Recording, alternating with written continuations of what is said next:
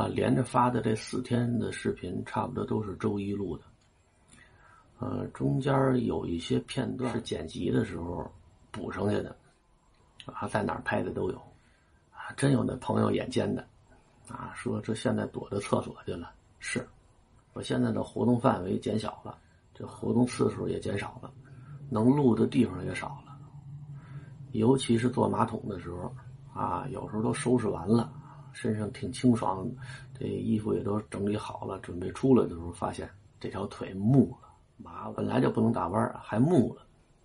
你就坐着等会儿呗，歇着也是歇着。录一段，我觉得后面这背景没那么明显，还是被人看出来，凑合点啊，就别挑了，啊，等哥们腿好的时候，呃，就不会出现这种情况了。昨天发的那个，说的是。在农村，呃，流水席上抢吃的，后面的反应呢，褒贬不一。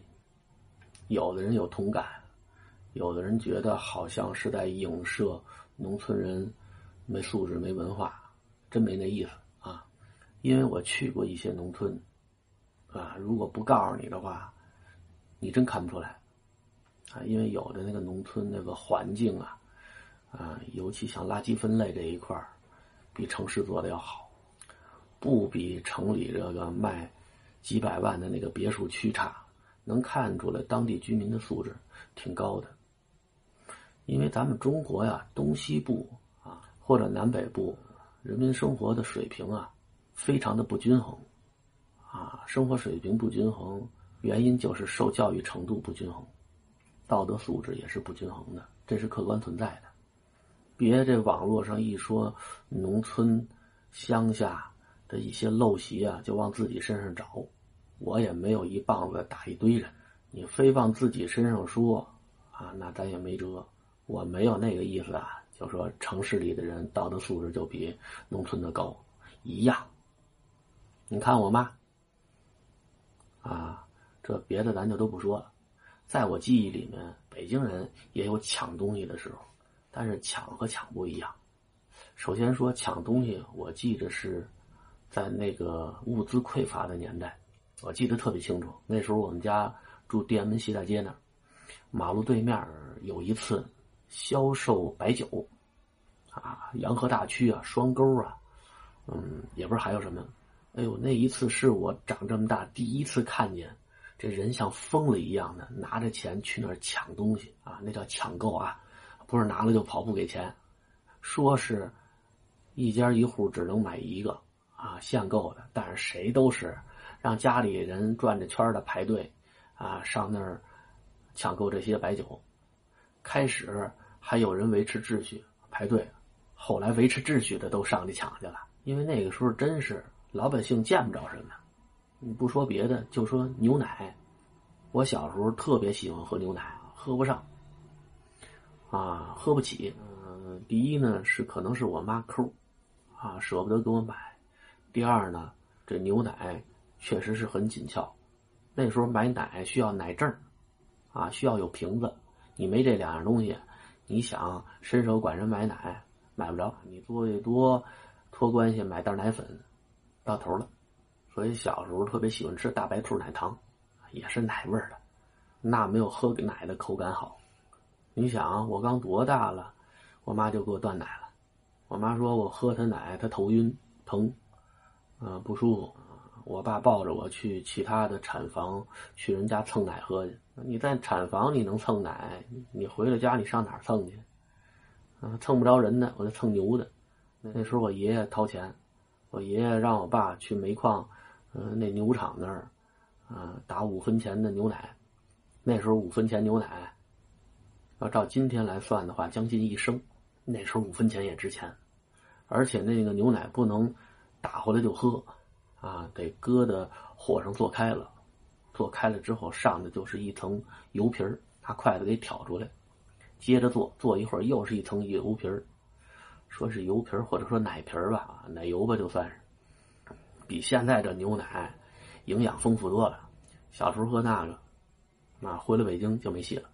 还有什么时候抢啊？上幼儿园的时候，如果老师没有立规矩，啊，拿来一大盆水果，每个小朋友一个，咵就过去抢去。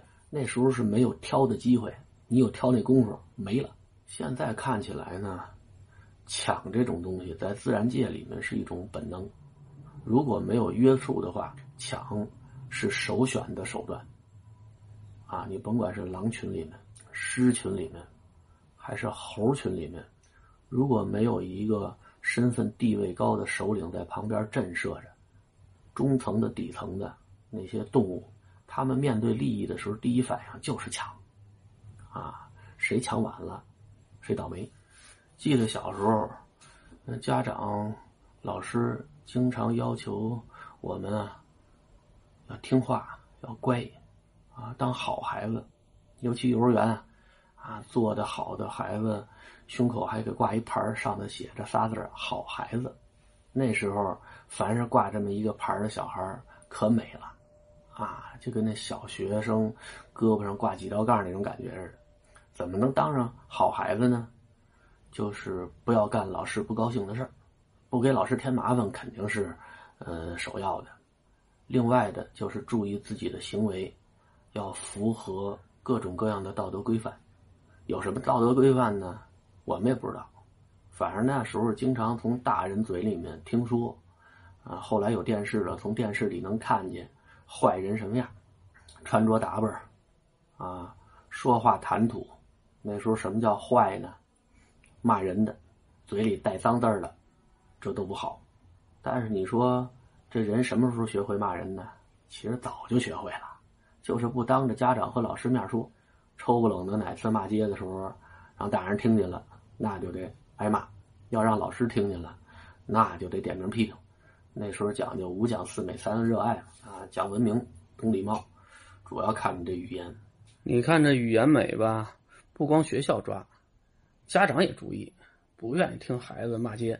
那时候我住大杂院，经常能听到院里有那家长呲的自己的孩子：“你他妈怎么不学好啊？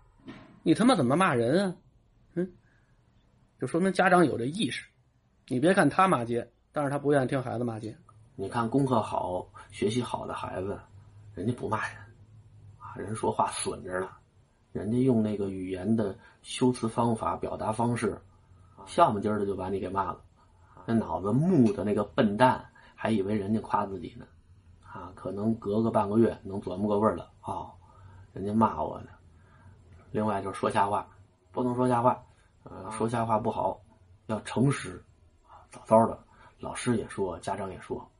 啊，就怕有什么事儿，呃，大人不知道，啊，孩子自己解决问题、处理问题弄不好，大人没法收尾。所以那时候好多孩子就不敢说瞎话。当然这个挺矛盾的。你说干了错事干了坏事之后，你跟家长、老师说了实话吧，没有几个和颜悦色的肯定你啊，很诚实啊，啊是个说实话的好孩子啊。先上来就是先得批评你。你这错事儿或者说坏事儿干的要太离谱了，那光批评，那家长都觉得不够解气，那怎么也得有点身段，啊，怎么也得借助点辅助工具，怎么也得在你身上落点印儿下来，那你说谁敢说实话呀？我记着有的时候家长让孩子说实话的时候，经常把警察那两句说出来，就是坦白从宽，抗拒从严。后来连孩子都知道了。啊，把这个就给改了，坦白从宽，再关三年，抗拒从严，回家过年。所以有的孩子为了不挨打，就赌一把，万一家长和老师不知道呢，我这顿打就躲过去了。那赌赢了，人就占便宜了，就挨不上打；你要赌输了呢，就二罪归一啊！你又干了坏事了，你还说瞎话，那打的更厉害。你要说这是一乖孩子，人家没必要说瞎话，因为说瞎话的目的就是不想挨打。人家不干坏事不干错事人就没必要藏着掖着。像我这调皮捣蛋的歪瓜裂枣，老干那些呃招家长和老师生气的事儿。其实孩子干坏事的时候吧，大多数都能知道会发生什么样的后果啊。但是有的时候干坏事他有一种冲动。就是通过干坏事获得的那种快感吧，是小孩抵抗不住的。你好比恶作剧，在人女生铅笔盒里放毛毛虫，把人那小辫系在椅子上啊！你干这坏事的时候吧，你心中有一种小兴奋啊，知道干完之后老师逮着，这就得一顿狗屁滋儿，要不就得找家长，忍不住，那真是忍不住。兴奋过去了，爽完了，啊，马上面临的就是挨骂，要么就挨打，这怎么办？啊，那就尽量让这个骂声来的晚一些，让这顿打晚点挨上。怎么能晚点呢？说瞎话呗。啊，老师让请家长，不敢请，或者请家长的时候，嗯，不敢跟家长说是因为什么。最多的呢，就是因为这卷子。啊，这卷子考不及格了，或者考的分数非常的差，老师得想办法让家长协助督促一下。那你家长就来吧。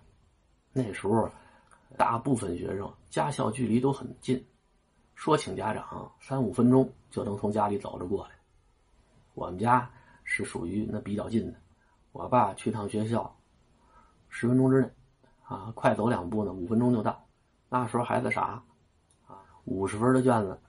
加一笔改六十分啊，也不敢改的太多，啊，也没法改的太多，就五和六，嗯，就是把那一道连上呗，嗯，自己觉得挺美。考多少分啊？六十啊，好，及格了，好在及格了。反正家长不会表扬，啊，得刺他你两句。你看差一点就该不及格了吧？啊，好好学啊，哎，这就能蒙混过去。有的那家长认真，把卷子拿来我看看。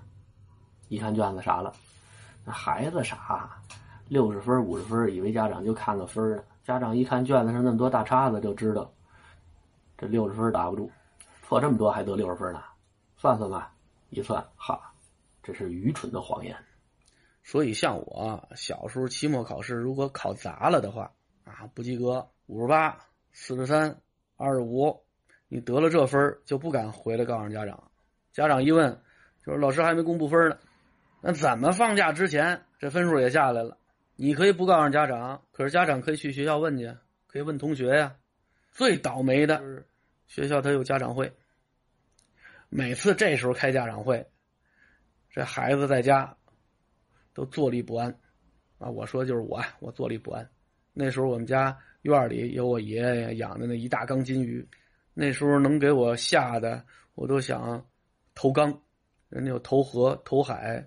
投湖的，我都想投缸啊，掉里头淹死得了，省得让我妈回来打我一顿，那也躲不过去啊。回来第一件事，先把院门给锁上，让你跑不出去。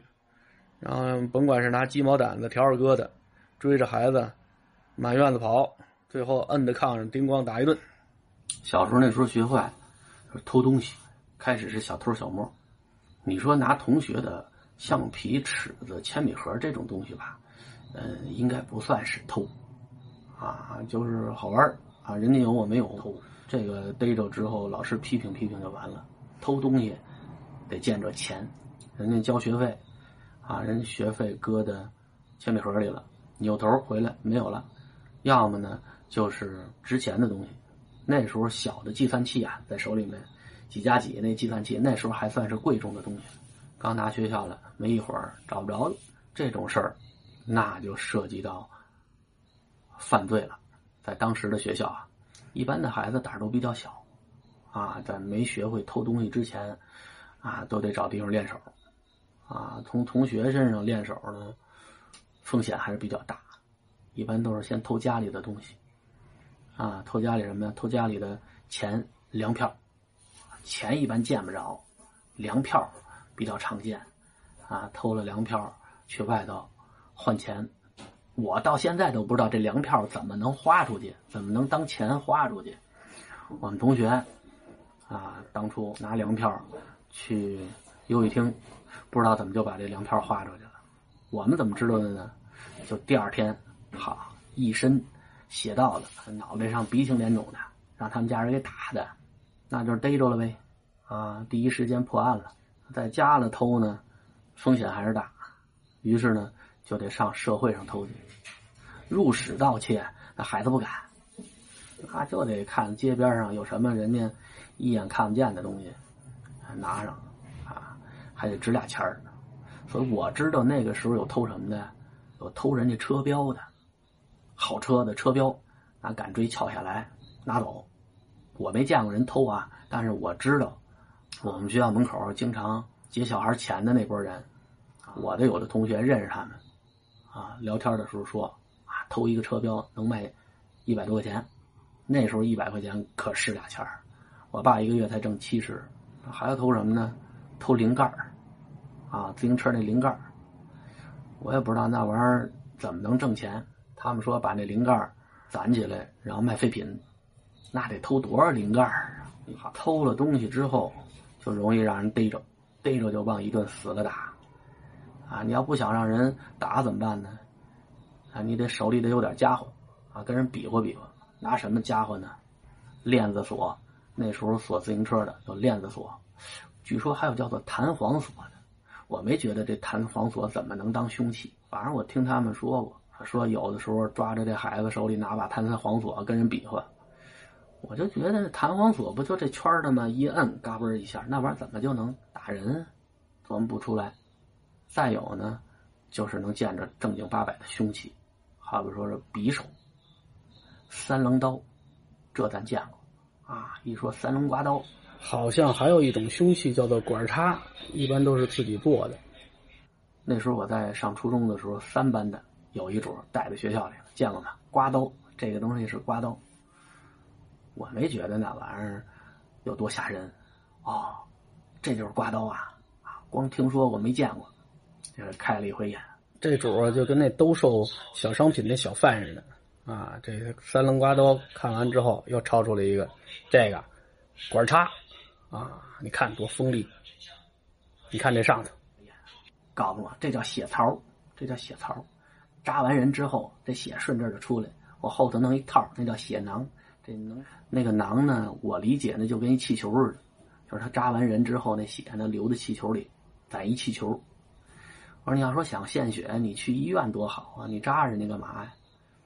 那个时候在学校里面不觉得这是违法犯罪啊，甚至内心里还有一种崇拜的感觉，仿佛间他们的形象和武侠小说里面的一些门派高手就能划等号啊！其实屁也不算。就是欺负小孩的一些街头小混混今天看起来啊，但是在当时觉得他们挺酷的。那时候有不少女孩子就喜欢这样的货。我记得那时候四十中里面，就是稍微能打架的、有点名气的，那都有匪号，有叫蝎子的，有叫丸子的。丸子还分大丸子、小丸子。那时候有俩孩子叫大怪、二怪啊，不是四十中的。是四十中门口经常出现的，说这俩孩子呢经常跳霹雳舞，嗯，跟人家一些团体去外面挣钱去。那小怪还上小学的那个年龄呢，啊，经常穿一身霹雳的衣服在学校门口晃悠，啊，早早的就不上学了。咱们也不知道这大怪二怪有什么英雄事迹，那反正他们的事一般都是听说的，啊，坊间流传的。都是以他们为偶像的这些中学生传的，啊，具体干过什么坏事咱还真不知道。反正知道他们不上学，啊，反正有匪号的吧，就特别的自豪，啊，哪怕这匪号叫瘸子，还有叫大美人的，其实就名字里头带个人字，啊，不知道谁给他起个外号叫大美人反正让你身上沾一些江湖习气、江湖色彩，在学校里，那好像就是。有一层保护色，一般的小痞子他就不敢招你。再有什么呢？就是打架。哎，男孩子、女孩子，女孩子打架的时候少，女孩子有点什么冲突啊，就找老师告状去。男孩子自己解决的机会多一些。有那身上有功夫的，啊，可能就是单打独斗；有呢有团队精神的，就一群上。虽然知道打架不对，但是一看别人打架。总有一种想参与的冲动。其实现在一想起来，小时候打架这些原因呢，也都特别幼稚可笑。啊，谁多看谁一眼，啊，谁说了两句什么刺激自己的话了，再有什么属于坏孩子做的事儿呢？就是穿着打扮啊，尽量的成人化。你要穿爹妈的衣服吧，不叫成人化，你得穿出来之后像小痞子，像八十年代刚改革开放的时候，格格衣服、喇叭腿裤子、蛤蟆镜，啊，那个时候是时髦的象征。